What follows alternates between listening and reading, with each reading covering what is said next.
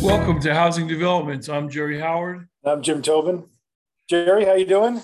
I'm doing pretty well, Jim. How are you? I'm doing fine. I'm doing fine. We've both been uh, traveling, crisscrossing the country. It's good to talk to you again. Indeed.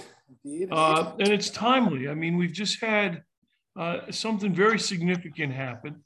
Um, uh, the, uh, the leak of the potential ruling on the Roe case from the Supreme Court um, is one of the most significant developments maybe of my career, that something like this would happen. And let me first say to our listeners, uh, we're going to talk about this in the context of uh, its impact on the political situation uh, and its impact on, um, on the states and what the states may or may not have to do depending upon uh, whether this is, in fact, the final ruling. Uh, but we're not going to talk about the substance of it because N A H B doesn't have policy on that. And frankly, it's not a housing related issue. Uh, so we're going to stick to the politics and the impact on the states. First, let's talk about the impact that this ruling would have on the states, Jim Rizzo, if it's true. And Jim Rizzo is our guest today. He's the uh, general counsel for N A H B. Welcome, Jim. Hey, Jim. Uh, thank you, Jim and Jerry. I'm glad to be making my inaugural visit to this podcast.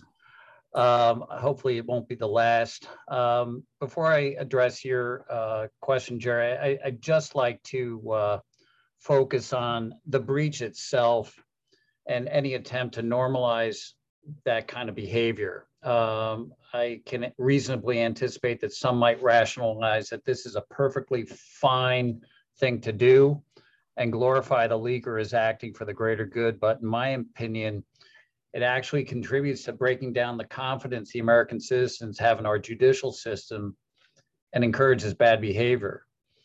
As a former trial lawyer, I'm particularly sensitive to the importance of an independent judiciary.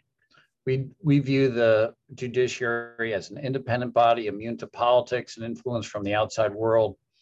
But unfortunately, what we've seen in recent years is a concerted effort by the media to introduce politics into issues that are before the court that have not been addressed as they should be by the legislator.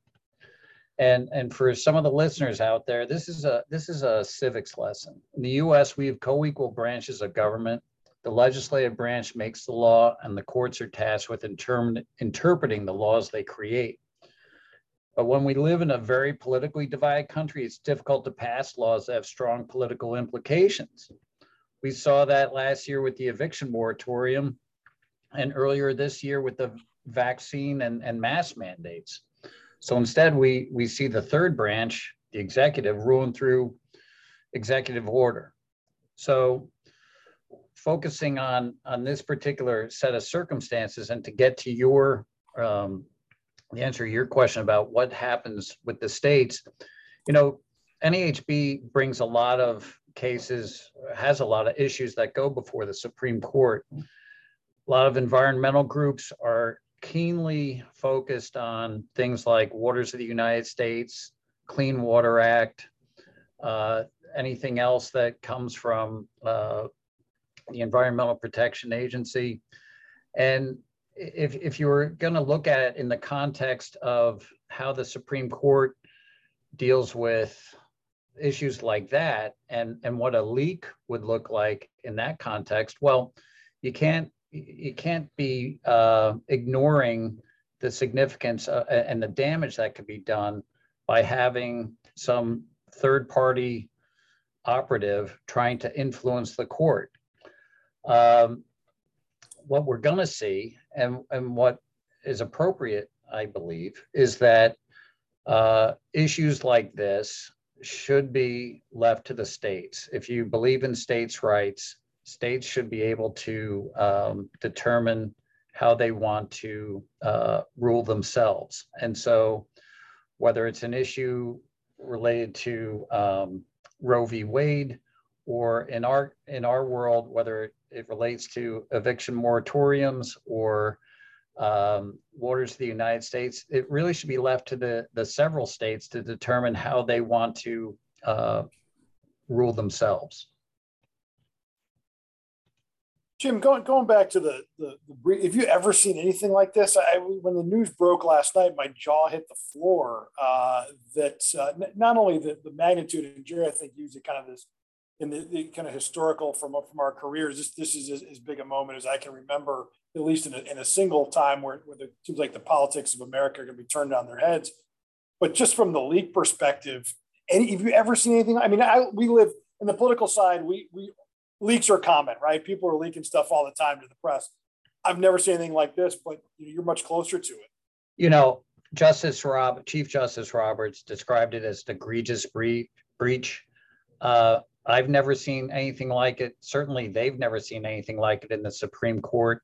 And uh, all it does is uh, undermine the confidence of the citizenry as far as um, what's going on in the court. The uh, I'm fairly confident, I'm very confident that the Supreme Court's going to figure out who the leaker is.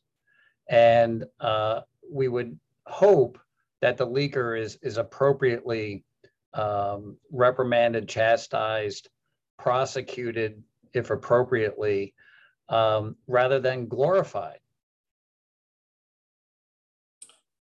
Yeah, it, it, it is. Uh, it is rare. I mean, this is the first time, Jim Rizzo, I think, that a draft, and we don't know if it's the first draft or final draft of an opinion, um, was leaked. There have been obviously rumors that have leaked out before. Rumors, you know, that the justices are split, that one justice is sitting on the fence, and actually that's led to Uh, different senators going to the Senate floor and making statements on pending cases in efforts to to sway justices. But to leak uh, a written opinion, uh, be it a draft even, is just it's it's just really disappointing uh, and something that that that I think is, uh, as you say, Jim, a threat to to the sanctity of of the of the Supreme Court. Well, you know, it's interesting. Um, every time a, an opening comes up on the Supreme Court, there's a lot of uh, uh, discussion amongst the political punditry, as well as um, during these court hearings, trying to figure out how judges are going to rule on certain issues that that that come before them. Those, those questions in and of themselves are, are inappropriate to ask, because no judge should be um, Uh, trying to defend uh, what they may do in, in the future. Um, the the idea that um, we would we would somehow uh, not have confidence, that we would uh, pick and choose which cases we might um, really get the uh, the media out to um, to stir the pot.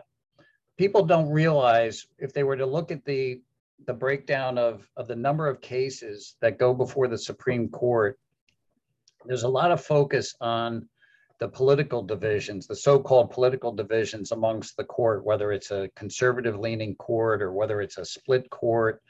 Um, the, the reality is, if you were to look at the scorecard for the cases that that go before the, the Supreme Court, more often than not, I can't put an exact percentage on it, but more often than not, those cases will be nine nothing, eight one, seven two, six three, a five four split before the uh, b- before um, uh, Justice uh, uh, Ketanji uh, uh, Jackson just joined. You know, it, it would be a rarity Uh, to see a five four split. Those are those cases are the ones that are the most polarizing uh, in the country. But at the end of the day, the justices, more often than not, as I said, are in agreement on most of the cases that come before them. But the media doesn't play that up. Well, it's it, it is what it is. Uh, obviously, we'll wait and see in terms of its uh, impact Uh, on our society going forward uh, until sometime in mid-June, I guess, when the uh, the official rulings will come out. But in the meantime, um, and Jim Tobin alluded to this, uh, the political world was knocked on its ear. And Jim Tobin, I'd like to ask you, I've heard various people say uh, that this is uh, a benefit to um, the far right, um, the Trump wing of the Republican Party. Uh, I've heard others say um, that this is a benefit um, to uh, the, the far left and the Democrats. Um, and, and I'm interested in your thoughts. The only people that I have not heard that benefit from, have a potential to benefit from this leak are moderates. Um, so I'm interested in, in your view. The, there's two primaries going on today in Indiana and Ohio. We're getting into serious primary season. How does this impact primaries for both Republicans and Democrats? And how could it influence uh, the election in November? Yeah, it's uh, like you said, Jerry, kind of a bombshell. Uh, you know, we, we we meet regularly with the, the party committees, the, the election wings of the Republicans, House Republicans, House Democrats, and, and their counterparts on the Senate side. And for the, you know, the last couple of months, the answer has been, you know, it's it's it's inflation, it's home prices, uh, it's it's interest rates now, it's the economy in general, it's the war in, in Ukraine, um, you know, all these issues, and they all end with the same last caveat. And we'll see what the Supreme Court does on Roe v. Wade. Uh, that has been, and that is both parties to a person, that this this ruling, uh, while now uh, previewed for us in this in this release, uh, was going to have impacts, whether it was in June or whether it's now. my my my opinion is that uh, it's it's going to impact both sides probably equally. I don't know if it's a wash. I, it, it it certainly energizes the, the wings of the party. It certainly is going to energize millions of Americans, millions and millions of women, uh, where this is a really a, a incredibly important issue for them politically as well as policy-wise. Um, my my sense is that uh, Republicans are going to generally the Republicans.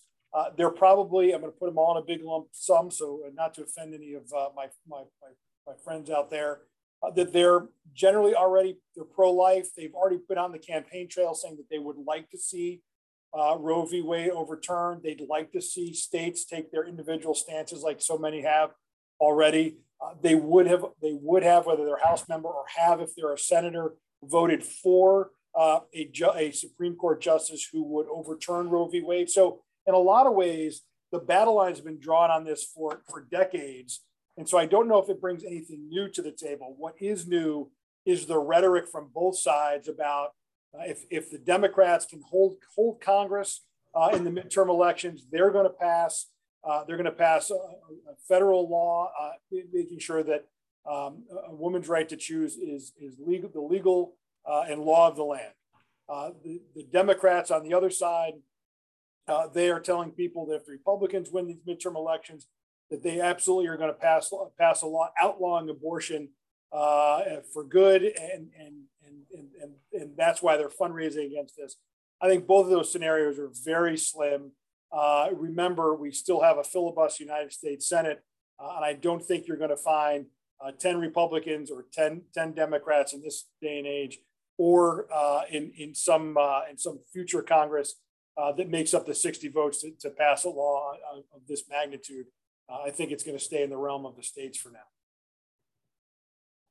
So I guess what you're saying is you, once the, the the the rhetoric dies down and the shock wears off, you don't see this impacting the election anymore one way or the other uh, than it would have uh, otherwise.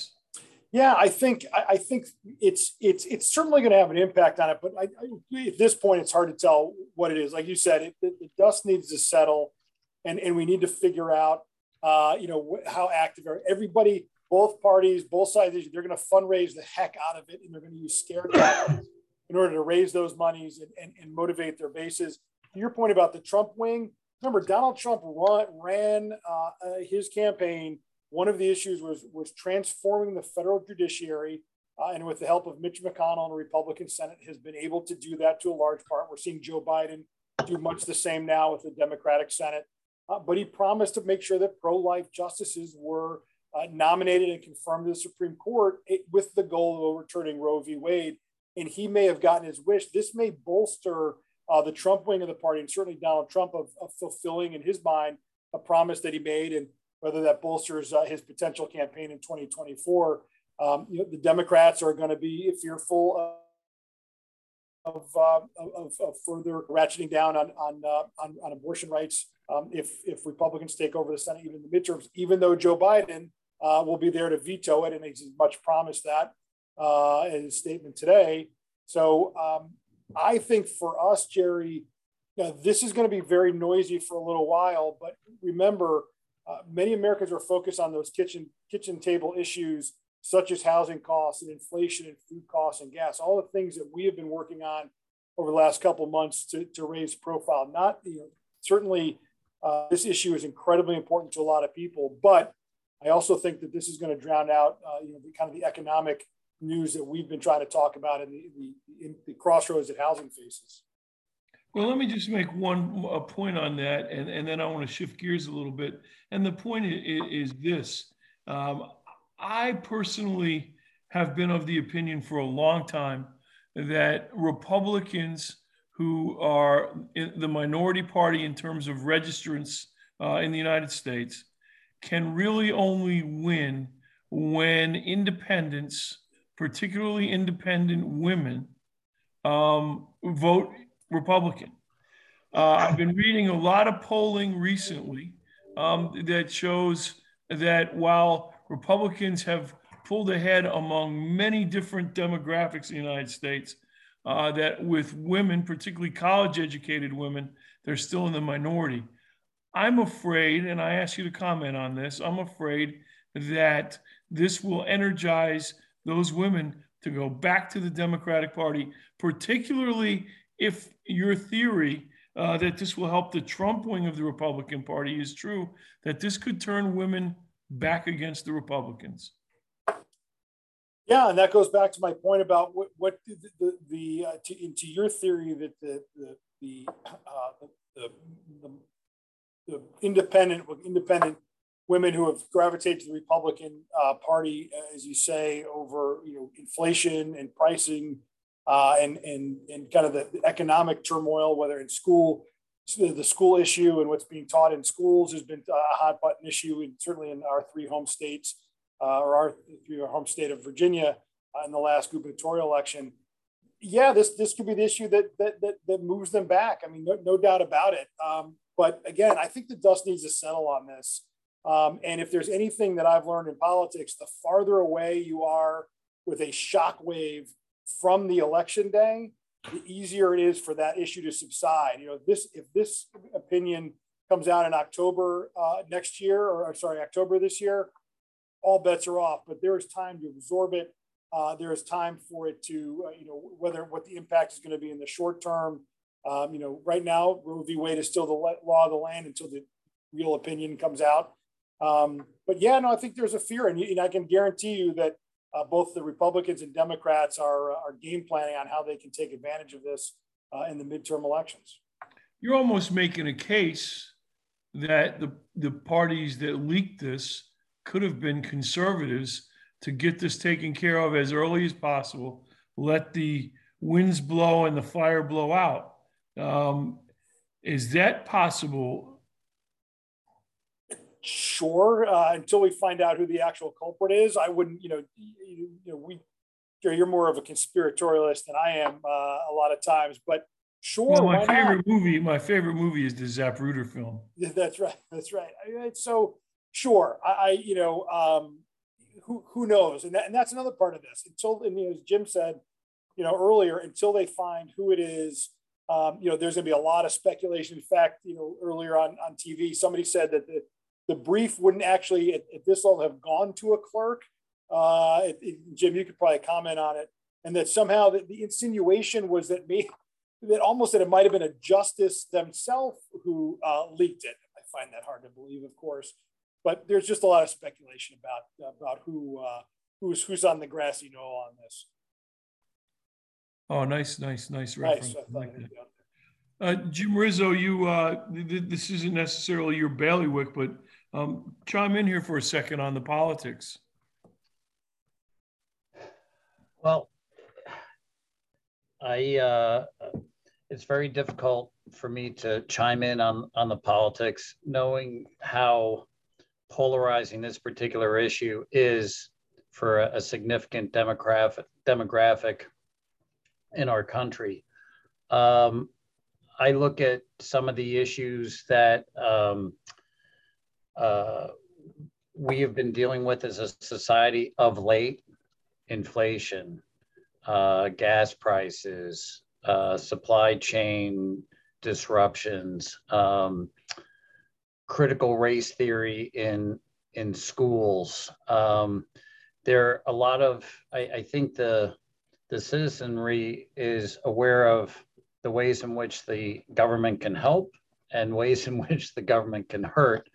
So I'm not, I'm just not confident that this issue is going to be the wedge issue that is going to um, get folks from either side to um, uh, to the polls in and of itself. I, I, I think it's not a quote unquote popular thing to talk about, certainly not something that anyone's comfortable talking about in polite company.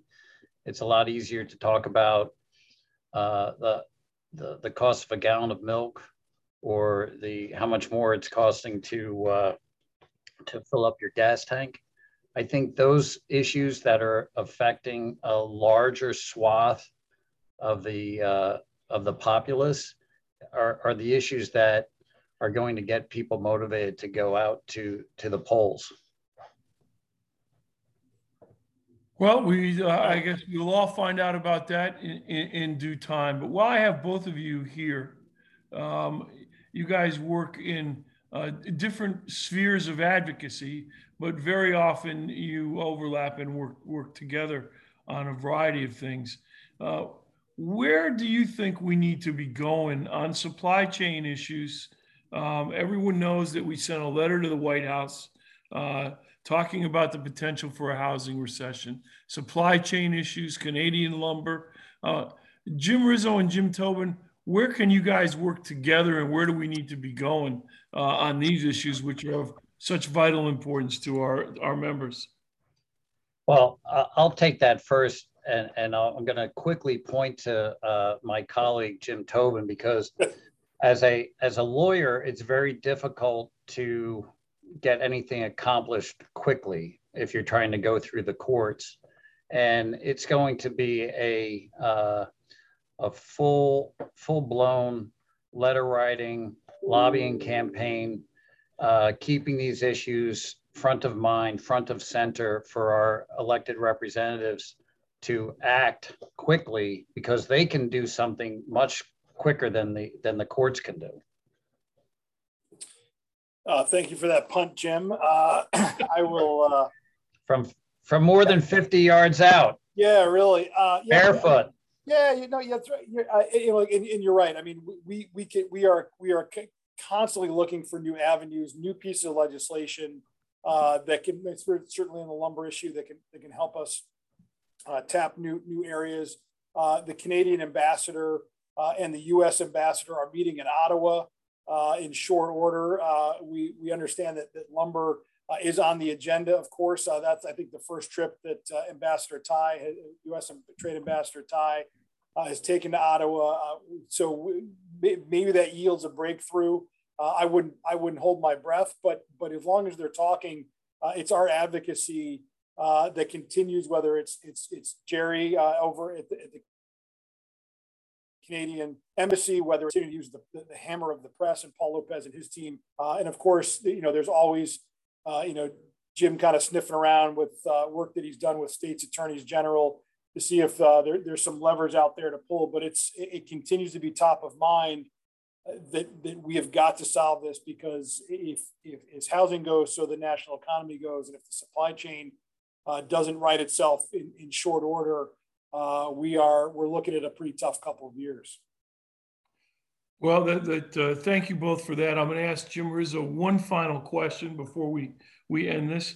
Jim, a lot of our members on the lumber issue um, urge us uh, most vigorously uh, to pursue uh, court cases against the Canadians, or against the lumber companies rather, um, Why has that not been a viable option? And uh, do you see it becoming one anytime in the near in the, in the near term? Well, up to now, Jerry, it hasn't been a viable option because we have not had hard facts to present to any uh, prosecutor. Uh, we've discussed, as Jim alluded to, uh, th this issue with um, high high lumber prices with a number of the, the state attorneys general. And uh, we're aware that the, uh, the, the Mississippi Attorney General is leading a, uh, a coalition of uh, state A Gs to look into uh, the high lumber prices. But when I have these conversations with them, it's the, it's the same conversation. It's, well, what hard evidence do you have? What's, what, do you have a, a proverbial smoking gun or, or a smoking two by four that would demonstrate that um, folks are colluding on pricing it? And the answer is, I, I don't, I don't have anything to offer them. And so for, for those who are listening to this podcast and, and, and their friends, bring us, bring us any information you have. We will uh, get it into the hands of the right people, and we will try and, and, and use the courts or, um, or at least the investigatory powers of the, uh, of the attorneys general to see if there, uh, there is the price gouging or, or the collusion on, on pricing that uh, everyone's complaining about. Uh, listeners, there you have it. Uh, uh, Jim Rizzo is asking for your help. If in fact you believe that there's collusion and you have hard evidence of it, please send it to N A H B, and uh, we will do our best to use it uh, effectively. Uh, so with that, I'd like to uh, thank Jim Rizzo for joining us, and Thanks, Jim. Jim Tobin for his uh, stalwart defense of right, freedom, and the American way. Thank you. You guys, thanks very much. Thanks. Thank you. Well, this was uh, very timely today, Jim, very interesting. It seems like every time you think uh, nothing more can surprise us, something else surprises us. Yeah, you're not, you're not kidding. This is uh, obviously a critical issue for so many people um, with, with far-reaching implications, uh, both politically and, and probably more importantly, uh, you know, for, for, for, for millions of, uh, of, of women out there. Uh, so. Yeah, we'll uh, we'll see, but uh, but interesting episode. Great to have Jim with us to, to to kind of break it down for us. So for now, I'm Jerry Howard. I'm Jim Tobin. See you next time. Bye bye.